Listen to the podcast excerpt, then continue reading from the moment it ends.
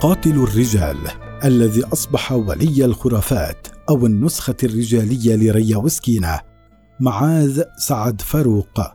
عرفت مصر بكثرة الأولياء والصالحين الذين بنى لهم الأمراء بعض دور العبادة تبركا بهم وإعلاء لشأنهم وبدأ الناس مع مرور الزمن يأتون لزيارة أضرحتهم من جميع المحافظات لاعتقادهم بأخذ البركة منهم لكن لم يكن الأولياء في كل الأحوال على مثل ما أشيع عنهم ومن هؤلاء رجل يدعى الشيخ صالح أبو حديد.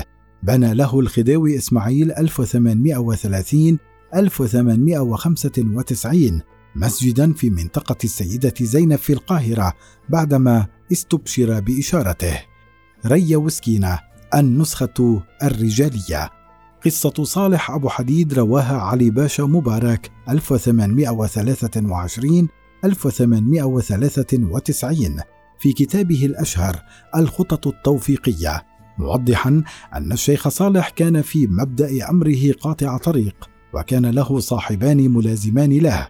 أحدهما الشيخ يوسف المدفون في شارع قصر العيني أشهر شوارع القاهرة وآخر لم يقف المؤلف على اسمه لكن أوضح أنه كان يجلس في حارة درب سعادة قرب باب الخلق في القاهرة أمام بيت مخرب هناك ويرتدي زي الدراويش وللناس فيه اعتقاد كبير ويزعمون أنه من الأولياء فيتبركون به ويقبلون يده.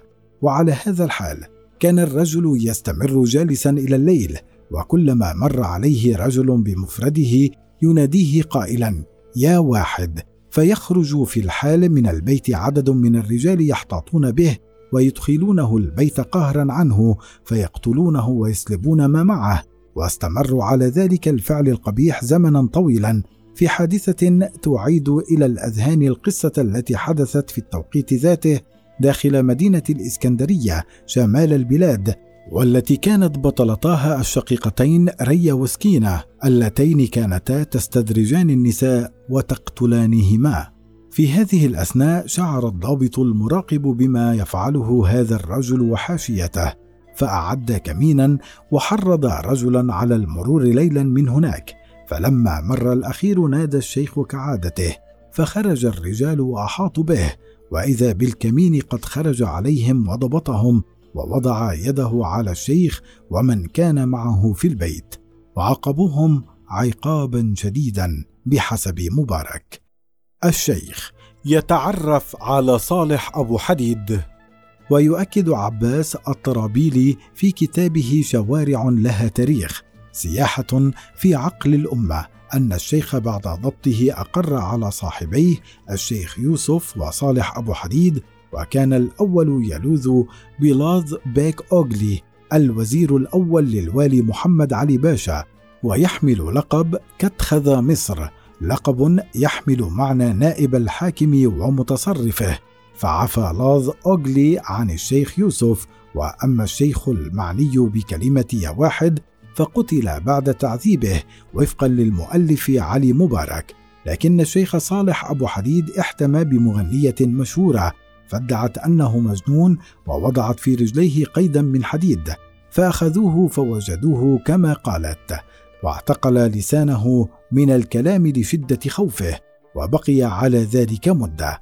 بعدها بفترة شاع بين الناس أن له كرامات وأخبارا بالمغيبات الغيبيات فقصده كثير من الناس أمراء وغيرهم واعتقدوا فيه خصوصا النساء وازدحم بيته بالزوار وهجمت عليه النذور والهدايا وكل ذلك وهو لا يتكلم بل ملقى على الفراش وعليه حرام من صوف أبيض وفي رجليه قيود الحديد وحوله الخدم وعند رأسه امرأة تروح عليه وهو يحرك رأسه ويلعب بشفتيه فيسمع له صوت ساذج خفي جدا يشبه صوت الأخرس وليس له مفهوم. النساء في حضرة الشيخ أبو حديد. وبناء على الصوت الخارج من الرجل تقول المرأة للحاضرين فلانة ستتزوج وفلانة ستصطلح مع زوجها وفلانة ستحبل وفلان الغائب سيحضر. وهكذا. إلى غير ذلك مما عده صاحب كتاب الخطط التوفيقية من الخرافات مؤكدا أن كل ما كان حاضرا يفهم لكلامه معنى خاصا به من هذه الألفاظ. ضاع صيت الرجل واستمرت حالته هكذا إلى أن مات. فبنى له الخديوي إسماعيل مسجدا عام 1280 هجرية يحمل اسمه وما زال موجودا إلى الآن في منطقة السيدة زينب في القاهرة بحسب علي مبارك الذي يوضح السبب وراء ذلك. قائلا كان للخداوي إسماعيل باشا فيه اعتقاد واستبشر بإشارته مرة وحصل ما فهم من إشارته فازداد حبه فيه ولما مات اعتنى به وبحسب الطرابيلي فإن الخداوي إسماعيل أوقف على اسمه جامعا مسجد صالح أبو حديد ومدرسة تحمل اسمه أيضا بجوار أربعمائة فدان ودكاكين ومنازل ومقاهي عدة أنشأها بجوار الجامع وجعل نظارة الوقف للديوان وزارة الأوقاف عام 1871 موضحا وتحول الشيخ صالح أبو حديد نسبة إلى القيود الحديدية التي كانت تسلسل قدميه إلى جامع في حي الحنفي. وهو الشيخ اللص المشعوذ ويعلق علي باشا مبارك على ذلك بقوله وهو جامع مسجد عظيم لم يبنى لغيره من الأفاضل ذوي المعارف والعلوم الذين انتفع الكثير بعلومهم ومعارفهم لكن هذه عادة قديمة ألفها المصريون في قديم الزمان ويرى أحمد أمين في كتابه قاموس العادات والتقاليد والتعابير المصرية أن بعض الناس لا يستحقون أن يعرفوا بأولياء الله ولا الصالحين مستدلا بقصة الشيخ صالح أبو حديد. وفي هذا السياق أيضا انتقد علي الزهراني في مؤلفه الانحرافات العقدية والعلمية في القرنين الثالث عشر والرابع عشر الهجريين وآثارها في حياة الأمة. تعظيم البعض لما يعرف بأولياء الله. قائلا وصل الأمر أحيانا إلى أن يبنى على قبر صعلوق كان يقطع الطريق جامع وقبة كما صنع الخداوي إسماعيل سنة 1280 هجرية برجل يدعى صالح أبو حديد كان قاطع طريق ويعمل له حضرة كل أسبوع ومولدا كل عام. بشارة سبب بناء مسجد صالح أبو حديد. لكن على عكس تلك الرواية التي ذكرها علي باشا مبارك والمؤلف عباس الطرابيلي يروي رفاعة رافع الطهطاوي 1801 1873 الذي يعد واحدا من أعلام الفكر في مصر آنذاك.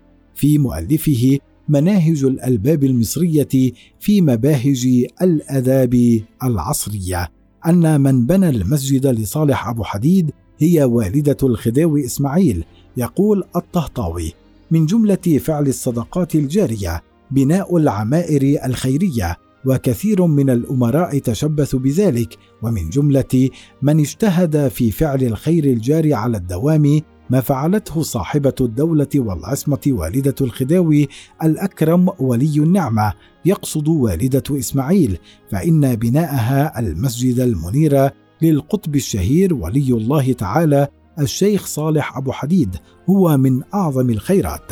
ونجد أن طهطاوي يذكر صالح أبو حديد هنا بأنه واحد من الأولياء ويتفق معه في هذا الطرح المؤلف أحمد الحضراوي إذ يعرفه في مؤلفه نزهة الفكر فيما مضى من الحوادث والعبر في تراجم رجال القرن الثاني عشر والثالث عشر.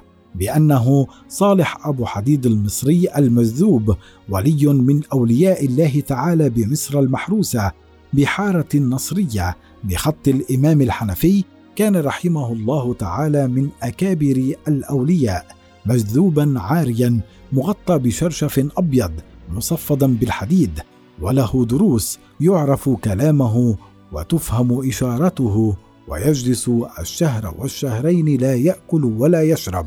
هكذا أخبرني الثقات وكانت له مكاشفات جلية. وعن السبب الذي دفع والدة الخداوي إسماعيل لبناء هذا المسجد يروي الحضراوي أنها قدمت إلى صالح أبو حديد قبل تولية نجدها عرش مصر تتبرك به. فأخبرها بتوليته وأنه في الشهر الفلاني يحصل هذا الأمر فكان كما قال وبناء عليه عندما توفي الشيخ سنة إحدى وثمانية ومائتين وألف بنت عليه والدة الخداوي إسماعيل قبة عظيمة وجامعا متسعا بمضائه تقام فيه الشعائر الإسلامية والجمع الخيرية ورتبت له فقهاء يقرؤون عليه دائما وخطيبا ومؤذنا وأخذت جملة بيوت حينئذ وبنت له حوانيت ومساكن وأوقفتها على إقامة الشعائر.